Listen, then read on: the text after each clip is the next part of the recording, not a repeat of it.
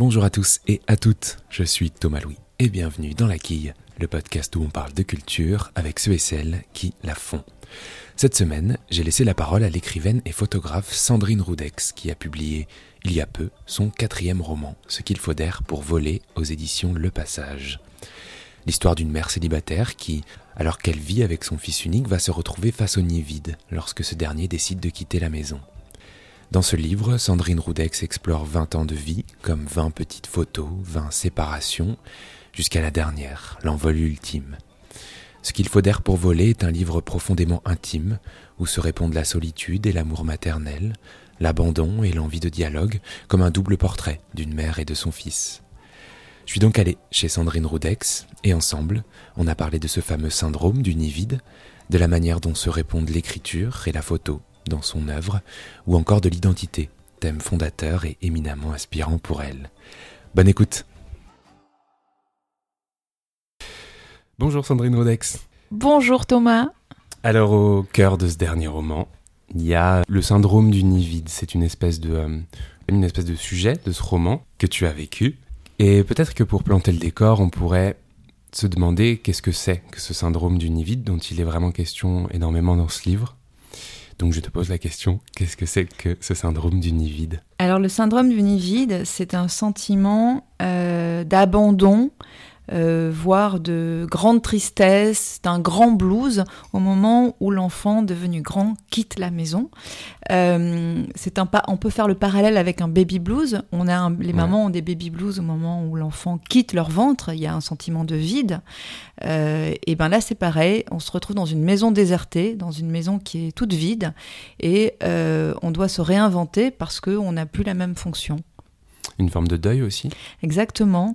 Il y a le deuil de la maman au quotidien qu'on était, de la maman qui remplit le frigo tous les jours, qui s'inquiète tous les soirs de savoir à quelle heure rentre l'enfant, ou même devenu grand, ou qui s'inquiète la nuit, ou qui s'inquiète au petit matin pour savoir s'il est rentré.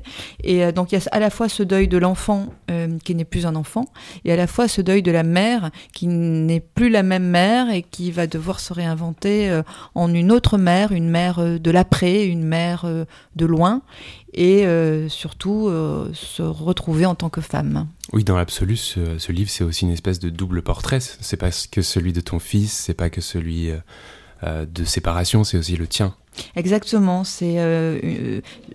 Au départ, j'ai écrit parce que j'avais besoin de comprendre pourquoi je vivais si mal cette grande séparation. Et donc, j'ai eu besoin de repartir des photos de famille et de notre vie, à lui et à moi, lorsqu'on était 20 ans en arrière. Oui, en arrière.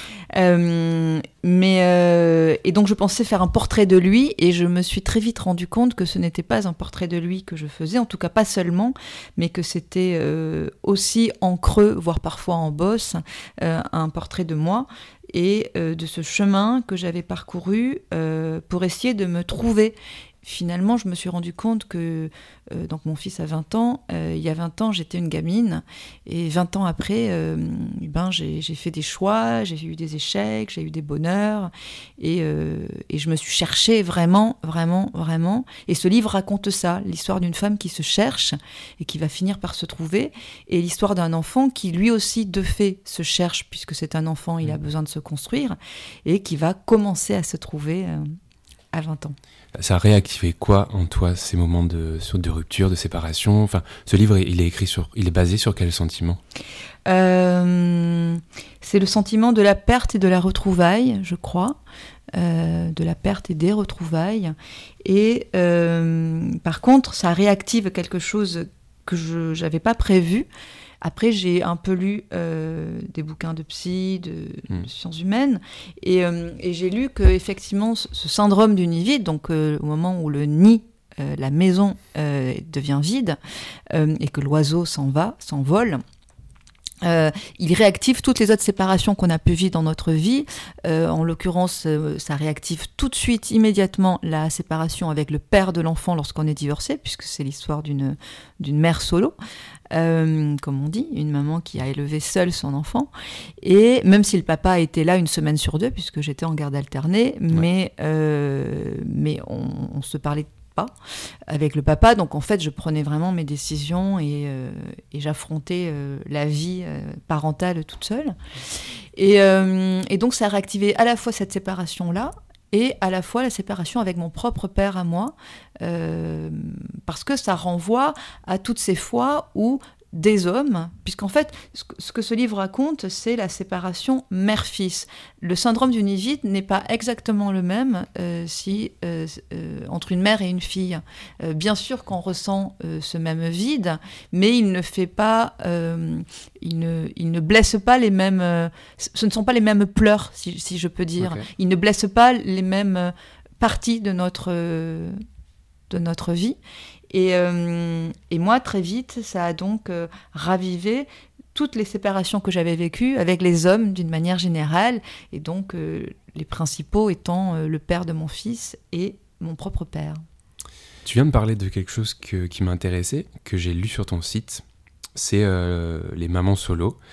Donc j'ai lu sur ton site que ça représentait 85% des familles monoparentales dans notre pays, donc c'est quand même considérable. Est-ce que tu dirais que que ça veut dire quelque chose de notre société ou Oui, et ça va en fait, donc 85% des familles monoparentales, ça veut dire que dans la joyeuse ronde des parents qui élèvent leurs enfants, des parents seuls qui élèvent leurs enfants, il y a donc 85% de femmes et 15% d'hommes, ce qui correspond évidemment à quelque chose qu'on sait, c'est-à-dire les mamans ont plus souvent la garde ou entière de leurs enfants, ou en tout cas de la charge. Mais ce que ça signifie, c'est que les mères sont d'autant plus frappées par le syndrome du nid vide. Ça veut dire qu'une maman solo, donc c'est une maman qui élève son enfant seule, elle est déjà dans une situation précaire, puisque elle est précarisée parce que économiquement c'est compliqué quand on est seul, elle est précarisée parce que la société n'est pas toujours tendre avec les femmes, on n'est pas encore dans un état d'égalité au niveau des salaires, au niveau des postes à responsabilité, au niveau de plein de choses dans la vie. Et donc le moment où l'enfant s'en va la précarise encore plus, parce qu'elle a aussi une précarité affective qui s'ajoute à la précarité économique, et tout ça c'est trop à un moment, alors que les pères a priori ne sont pas autant précarisés par la vie économique, même s'il y a évidemment des pères qui galèrent à fond, mais c'est pas autant aussi marqué. Et donc là, l'envol de l'enfant touche moins de cordes sensibles, ou en tout cas, si cet envol touche une corde sensible, cet envol ne résonne pas aussi fortement, aussi violemment, parce que le père peut sans doute s'appuyer sur un environnement qui l'aide à tenir debout, alors qu'une maman va plus volontiers s'effondrer. Alors, Ce qu'il faut d'air pour voler, c'est le titre de ce roman. Et c'est toi qui l'as imaginé à la dernière minute, c'est ça ? Exactement. Il raconte quoi, ce titre ? En fait, pendant tout le temps du travail du manuscrit, donc qui a duré 2 bonnes années, un peu plus, j'avais un titre de travail. Habituellement, mes titres viennent tout de suite et je n'en bouge pas. C'est comme si je baptisais un enfant quand il vient de naître, et ben je commence à écrire un manuscrit et je le baptise tout de suite, et moi, ça ne change pas, et mes éditeurs me laissent ces titres-là, en général. Arrivé, ouais. Et celui-là, je n'y arrivais pas. Enfin, celui-là, j'avais un titre de travail que je pensais bien. Et puis, plus j'arrivais vers la fin, et plus je me disais que ce n'était peut-être pas ça exactement. Et je faisais des listes, et cet été, j'ai fait des tests des sondages auprès de mon entourage, jusqu'à ce que celui-ci tombe tout seul, et que je me dise qu'il disait exactement ça, c'est-à-dire qu'il faut de l'air, qu'il faut de l'espace pour devenir qui on veut être, pour ne pas être influencé, pour ne pas être enfermé, pour pouvoir regarder l'horizon, les horizons, avoir du recul aussi.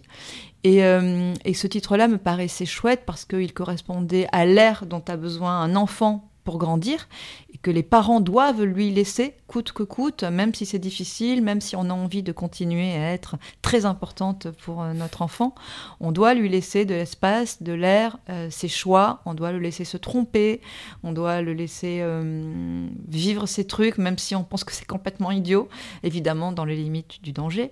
Et il faut aussi de l'air pour une femme, ou pour un homme, en tout cas pour un individu. C'est là où le livre peut aussi parler juste à des individus qui se cherchent et qui vont avoir besoin d'espace et d'air pour se trouver. Moi, cet air, j'ai mis 20 ans pour le trouver, pour devenir la femme que je suis aujourd'hui, en sachant ce que j'aimais, ce que je n'aimais pas, ce que je voulais, en me permettant de vivre des rêves. Tout ça aussi pour mon fils, finalement, en le voyant, lui s'affirmer tellement fort, puisqu'on a une histoire qui n'est pas toujours simple. Et je me suis dit, ok, ben moi aussi, je vais essayer de m'affirmer et d'aller chercher en moi ce qui me rend heureuse.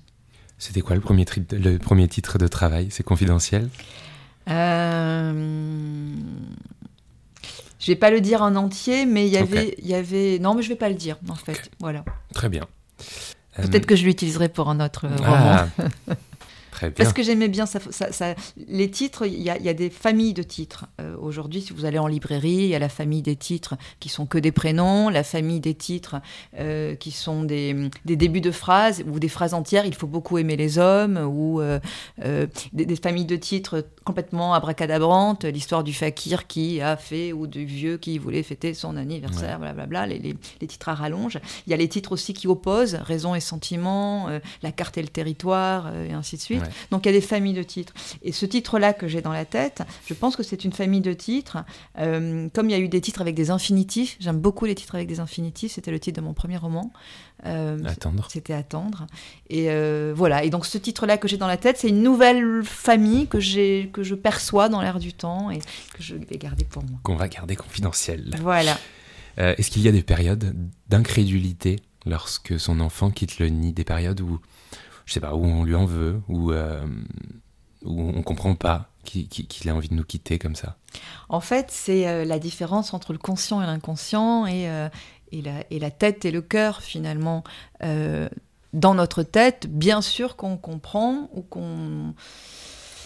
Moi, il est parti quand même assez tôt. Hein. Il est parti à 17 ans. J'étais pas préparée Et je lui en ai un peu voulu, sans doute. Pas préparé parce que c'était inattendu ou pas préparé parce que... Oui, parce que c'était... En tout cas, dans mes projets de maman, tu sais, on se projette toujours un peu. Dans mes projets de maman, je me projetais avec un enfant qui... allait avoir son bac, faire peut-être des études supérieures et qui resterait donc un peu avec moi. Je me projetais, et je l'espérais aussi, puisque quand on est maman solo, célibataire, on va en parler sans doute un peu plus tard, mais forcément, il y a des biais. C'est un enfant unique, je suis une maman unique a priori, on est deux dans une maison, forcément ça crée des liens de fusion, c'est confortable, c'est chouette. Et donc je me projetais avec lui plusieurs années, je pensais qu'il partirait peut-être vers 22, 23 ans, 24 ans, je ne sais pas quel est l'âge moyen en France de départ. Oui, je sais pas. Mais je pense que c'est pas 17 ans, a priori. Voilà. Et donc du coup, moi je m'étais pas préparée à ça, et donc quand il est parti, ça a été difficile. Je pense que je lui en ai un peu voulu, enfin je sais pas, je pense, et c'est pas un peu, oui je lui en ai voulu, assumons les choses, même si c'était un ressentiment... comment dire, de ma tête, de mon cœur. C'était un ressentiment de mon cœur. Ça veut dire que ma tête, elle lui en voulait pas. Elle comprenait que c'était ce dont il avait besoin. Il l'affirmait. Il avait un projet. Il avait un projet, en tout cas, qui visiblement allait le rendre heureux. Il n'était pas heureux dans la configuration dans laquelle il était. Toutes les mamans, a priori, veulent que leur enfant soit heureux. Donc, il n'était pas heureux au présent. Il avait l'air d'avoir un projet qui allait le rendre heureux. Ma tête était bien obligée de dire oui. Mais mon cœur, c'était compliqué. Justement, tu en parlais, tu l'évoquais. Cette séparation, est-ce qu'elle a été d'autant plus douloureuse parce que c'était ton fils unique ? Oui, évidemment. Même si, donc, tu sais, à côté de ça, je suis photographe pour les magazines, je suis portraitiste, et je mène aussi des travaux personnels dans le cadre de résidences d'artistes et puis d'expositions. Et là, je travaille sur un projet mère et fils, évidemment, que j'ai lié à ce livre, parce que voilà, je suis un peu monomaniaque. Quand j'ai un sujet qui m'intéresse, j'ai envie de le creuser, de le prendre par tous les bouts, en termes de documentation, de lecture, socio, psycho, en termes de romans, en termes de cinéma et en termes de photos. Le cinéma ?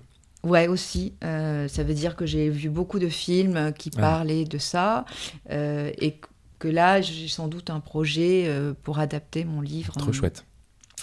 Et donc, en photo, donc, je travaille sur les mères et les fils. Et donc, ce projet, c'est un travail autour de ce moment où l'enfant devenu grand va partir. Donc, c'est des mères et des fils, soit, dans tous les cas, le fils a 19, 20, 20 ans. Il est 19, 18, 19, 20 ans. En fait, c'est un jeune adulte. Soit il vit encore chez sa mère, soit il est parti. Donc, c'est soit l'avant, soit l'après. Et je prends des photos en essayant de raconter ce lien. Où est-ce qu'ils en sont ? Est-ce qu'ils sont encore dans la fusion ? Est-ce qu'ils sont dans la diffusion ? Avec toutes les couleurs de l'arc-en-ciel, tout le dégradé qu'il y a entre être très proche et être très indépendant. Et donc, j'ai rencontré plein de mamans à qui je pose un questionnaire. Et dans ce questionnaire, certaines ont d'autres enfants. Certaines ont d'autres enfants, donc la blessure et le sentiment au moment où l'enfant part de la maison n'est pas le même, parce que soit il y a un deuxième enfant qui est encore là, et donc ça rattrape, la maison n'est pas vide, donc c'est pas à proprement parler le syndrome du nid vide, soit parce que quand le petit dernier s'en va, ils sont quand même déjà un peu préparés, ces parents-là, ces mères-là, elles se sont déjà un peu préparées à voir leurs enfants devenus grands partir, quitter le nid, et à inventer une relation avec eux à distance. Ouais. Donc le petit dernier part. Donc là, il y a un syndrome du nid vide parce que la maison est vide, mais elles se sont déjà réfléchies, si je peux dire, avec leur aîné, à la manière de garder un lien et à quel rythme, quelle distance, comment on se redécouvre en tant qu'adulte. Voilà. Donc je pense qu'une mère célibataire avec un fils unique, c'est plus difficile parce qu'elle se prend tout sur le coin du visage et il faut tout réinventer, tout comprendre, tout réfléchir. Et on ne peut pas réfléchir et faire en même temps, c'est compliqué, il faut du recul. Voilà. Est-ce que quand son enfant devient adulte, comme c'est le cas du tien, est-ce qu'il y a une étape où on se re-rencontre, où on se redécouvre? En fait, c'est une étape que je suis en train de vivre, parce que le livre, je l'ai terminé cet été, le dernier chapitre du livre s'est passé cet été. Oui, parce qu'en fait, ce livre, c'est le premier de tous mes livres, donc c'est mon 4e roman, qui est si proche, qui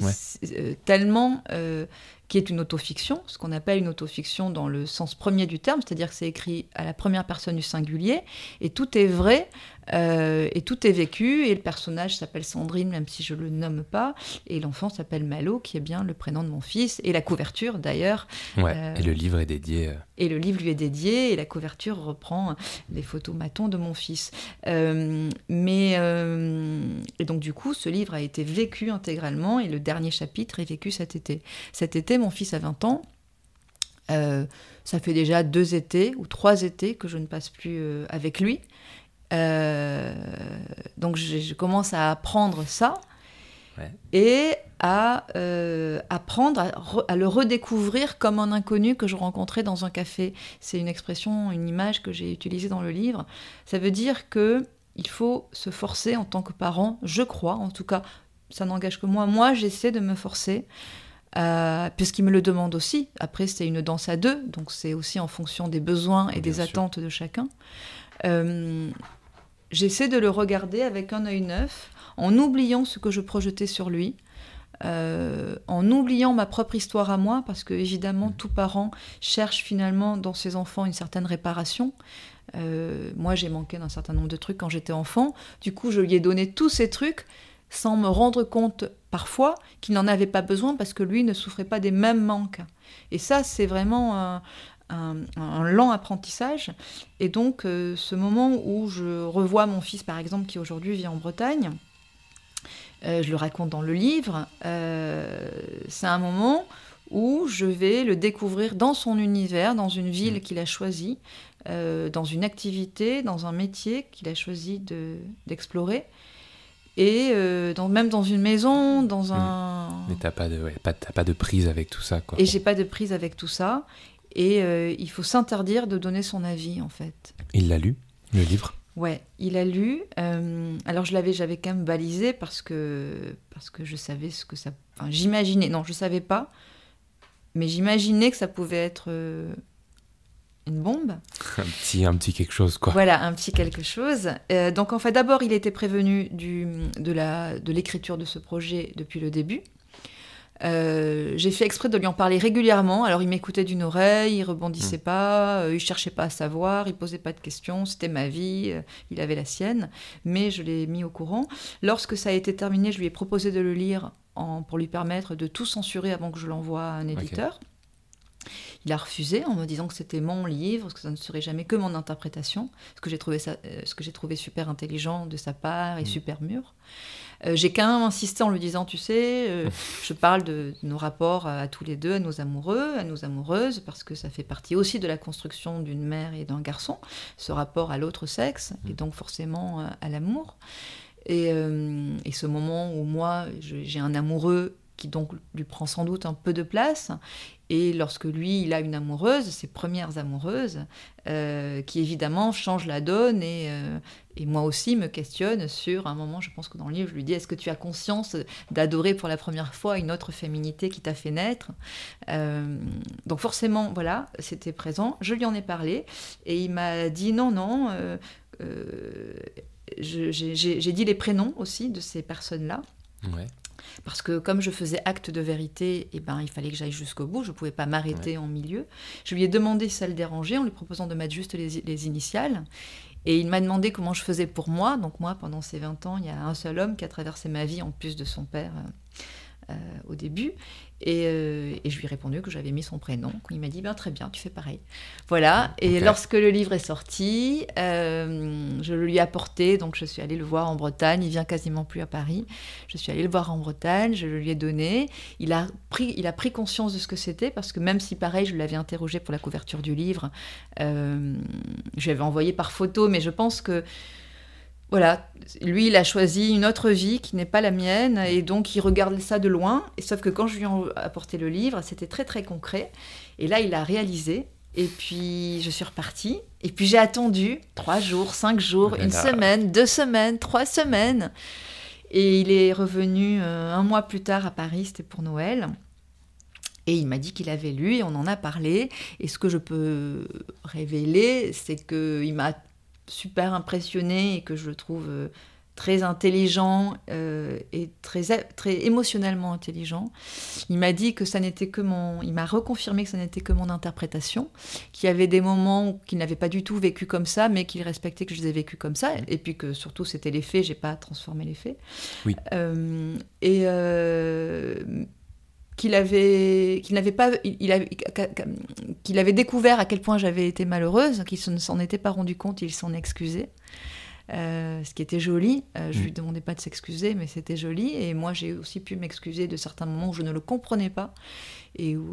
Donc ça a ouvert le dialogue. Ouais, c'est bien. Et ensuite, je lui ai demandé s'il y avait des passages qu'il avait mis en colère. Il m'a dit non. Est-ce qu'il y a des passages qui t'ont rendu triste ? Il m'a dit non. Ça, j'en suis pas sûre, mais il m'a dit non. Est-ce qu'il y a des passages qui t'ont rendu joyeux ? Il m'a dit oui. Okay. Donc, c'était sympa. C'est sympa. Et le dernier truc, c'est que quelques temps après, il suit un peu ce que je fais sur Instagram. Donc, je suis un peu active. En tout cas, j'essaie. Et il m'a dit, tu sais, dans tes interviews, quand t'es passé au journal de France 3 et voilà, dans d'autres magazines, tu dis toujours que c'est un livre qui s'adresse aux mamans, mais tu oublies de dire que c'est aussi un livre qui s'adresse aux adolescents qui ont des relations complexes avec leurs parents, qui parfois ne s'entendent pas avec eux. Ça peut peut-être les aider à comprendre. Mmh. Et ça, simplement de le redire, j'ai encore la poitrine là à l'instant qui bouge un peu, qui vibre. Ça m'a rendue très joyeuse, ça m'a beaucoup émue, parce que ça voulait dire que ça l'avait quand même un peu aidé à lui aussi. Si ça pouvait aider bien d'autres sûr. Adolescents, ça pouvait l'aider lui aussi. Et ça, voilà, j'en suis toujours très très émue, et je suis heureuse. Tu as parlé de la couverture, peut-être qu'on pourrait en dire quelques mots. Donc tu es également photographe et ce livre s'appuie sur des photos. Alors, il est écrit sur des photos qu'on ne voit pas, mais la couverture est remplie de 20 photos de Malo. Il n'y en a pas 20, en fait, parce que je n'ai pas réussi à les retrouver toutes. Il y en a 16. Il y en a 16. Il y en avait 4 de plus que mon fils m'a envoyé par téléphone. Et voilà, et je n'ai pas réussi, elles n'étaient pas de bonne qualité. Bon, tu vois comme quoi, je me suis dit qu'il y en avait 20. Mais oui, mais ça donne l'idée des 20 années. Oui. Ça donne l'idée d'un enfant qui grandit. C'est ça. Et je me demandais juste comment tu l'avais imaginé, cette couverture. Parce que tu aurais pu faire une couverture tout à fait classique ou je ne sais quoi. En fait, mon fils, oh là là, joli lapsus, mon éditeur, si tu m'entends, comme je suis photographe et que j'avais fait la couverture de mon premier roman, j'avais fait c'était chez Flammarion, c'était un bandeau, et donc j'avais fait le bandeau de mon premier roman qui était une table de café, j'avais fait le bandeau de mon deuxième roman qui était sur la transmission mère-fille, d'ailleurs je l'avais fait ici sur ce canapé. On est chez toi. On est chez moi et j'avais demandé à une copine de venir avec sa grand-mère et j'avais fait une photo juste de leurs pieds, de leurs mains pour raconter la difficile communication parfois entre les générations. Et donc, le troisième roman, je n'ai pas fait la photo parce que c'était Diane Arbus et que définitivement, je n'allais pas faire une photo avec Diane Arbus qui n'est plus de ce monde, hélas, et ni même rivaliser avec elle. C'était un autre espace. Et donc, celui-ci, mon éditeur m'a dit « Est-ce que tu veux faire la couverture ?» J'ai dit « Oui, je veux bien y réfléchir. Je pense que c'est pas toujours le cas, enfin il faut pas toujours le faire parce qu'on peut pas tout maîtriser et qu'à un moment il faut lâcher les choses. C'est bien d'avoir des regards extérieurs, mais j'ai dit je vais essayer. Et j'ai commencé par faire des photos de sa chambre avec du bazar. J'avais aussi fait des photos parfois le week-end où il venait et il repartait. Le dimanche soir, toujours ce moment très, très difficile en fait pour une maman où l'enfant repart et où on est seul dans cette maison qui redevient désertée. Et donc j'avais fait des photos où il y avait sa casquette, des baskets, un peu de bazar parce qu'évidemment sa chambre était un peu en bazar après son passage. Puis ça rendait rien et voilà, et tout d'un coup je suis tombée sur ces photos-là et je me suis dit que c'était exactement ça que je voulais raconter, c'est la transformation d'un bébé en un adulte qui fait le parallèle de la transformation de la jeune fille que j'étais quand je me suis mariée avec son père et que j'ai rencontré son père, j'avais 19 ans, à la femme que je suis aujourd'hui, de 46 ans. Qui correspond bien avec l'idée des chapitres également du livre. Oui, et qui fait écho justement à cette construction, parce que, comme je le disais tout à l'heure, donc c'est une autofiction, c'est la première fois.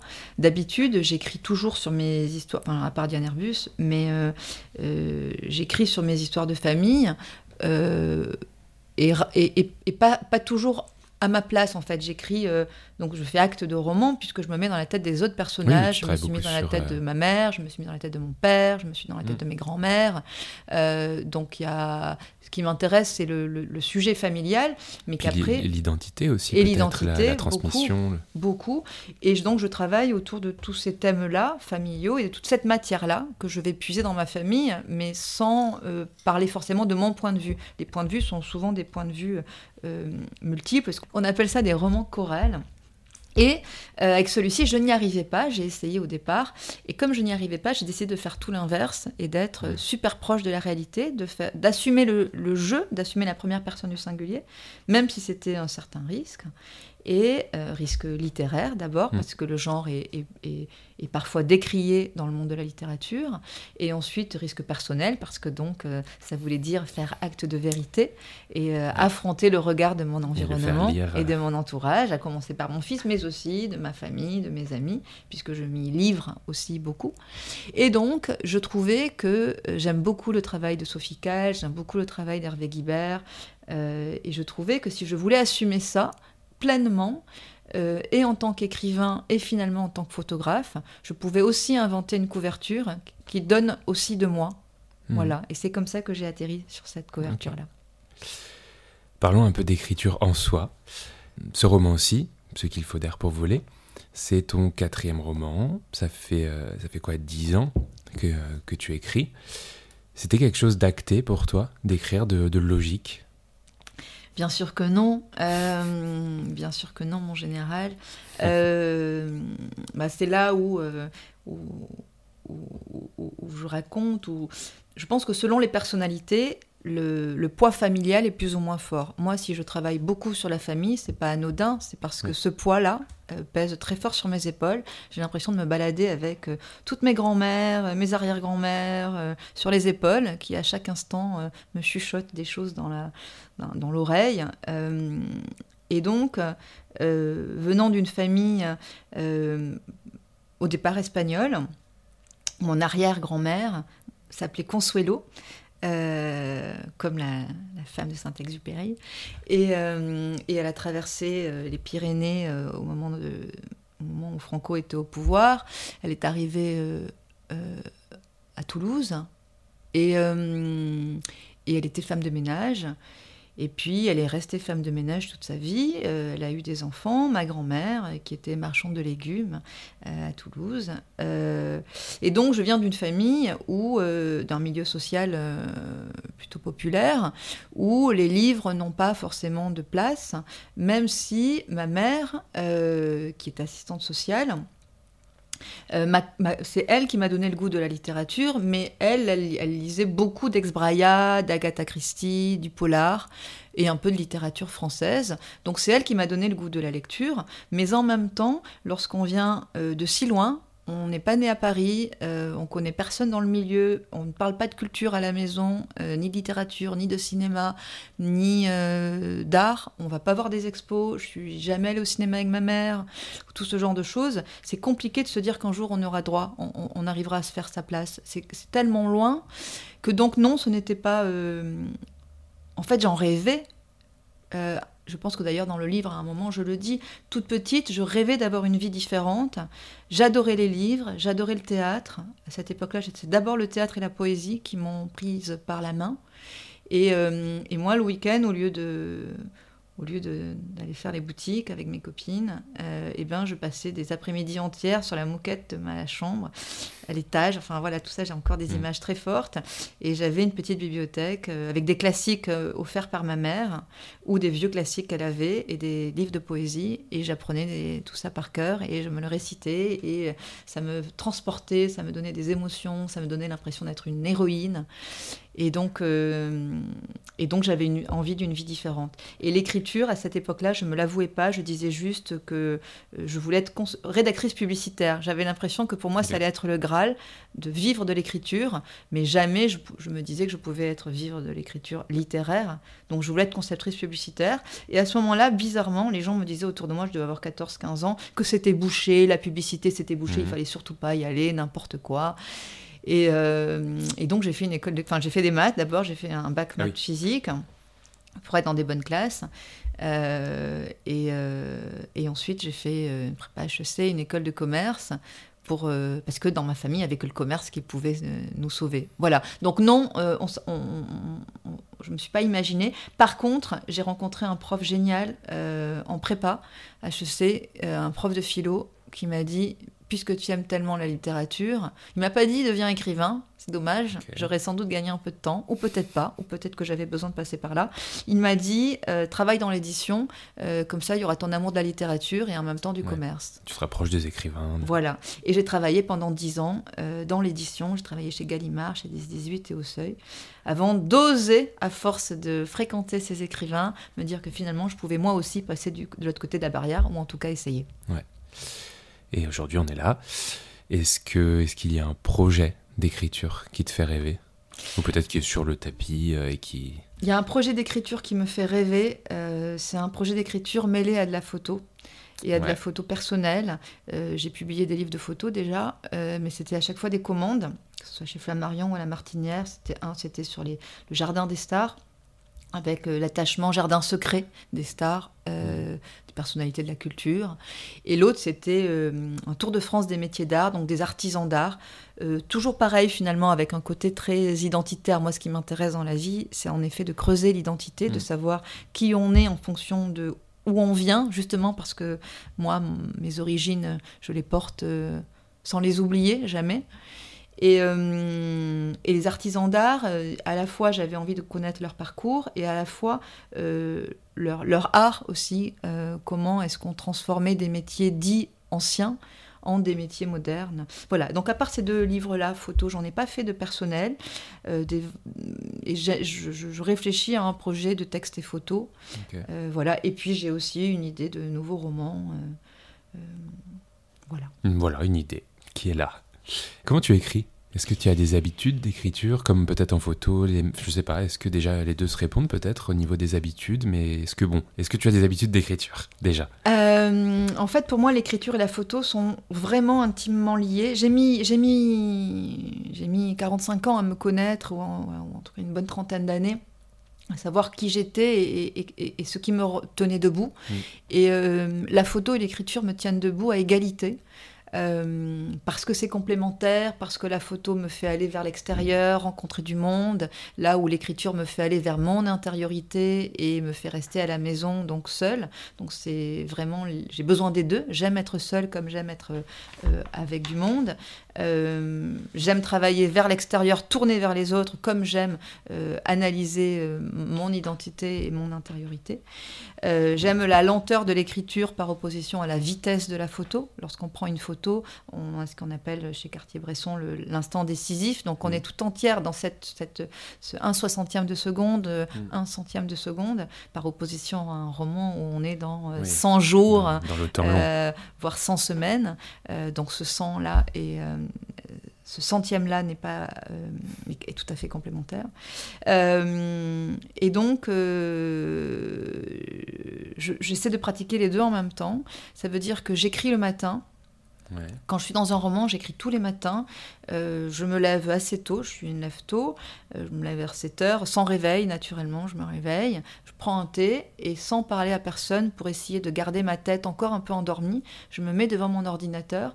Et c'est à ce moment-là que j'arrive le mieux à écrire, quand finalement mon âme, entre guillemets, communique directement avec mes doigts sur l'ordinateur, sans passer par ma tête. C'est pour ça que j'insiste sur ce moment où la tête est encore un peu endormie, encore un peu brumeuse. Moi, finalement, c'est un moment où je n'ai pas de censure trop forte, et j'ai un abandon agréable, un peu cotonneux encore. Donc j'écris tous les matins. Et ensuite, si je peux, je fais des photos l'après-midi lorsque j'ai des rendez-vous et que je peux les organiser. Donc soit c'est les journaux qui m'appellent, dans ce cas-là je ne peux pas organiser mes rendez-vous, ils me disent que j'ai rendez-vous avec Philippe Bouvard à telle heure, à tel endroit, et j'y vais et je change mon planning. Oui.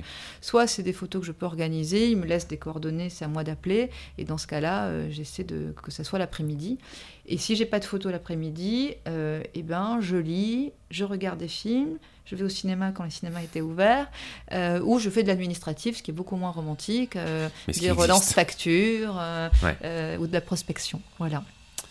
Eh bien, je vais te poser la dernière question que je pose à tous mes invités, à toutes mes invitées. Est-ce que tu aurais plusieurs coups de cœur culturels à nous partager ? Oui, j'en ai plein. J'ai un coup de cœur en ce moment pour le livre « Mon oncle » de Corentin Fohlen. C'est un photographe que j'ai rencontré sur le terrain, comme on dit. Je bossais au journal du dimanche, lui aussi, il y a une bonne quinzaine d'années. Et en fait, grâce à Instagram, j'ai vu qu'il avait publié ce livre, qui est un livre publié chez Photopaper.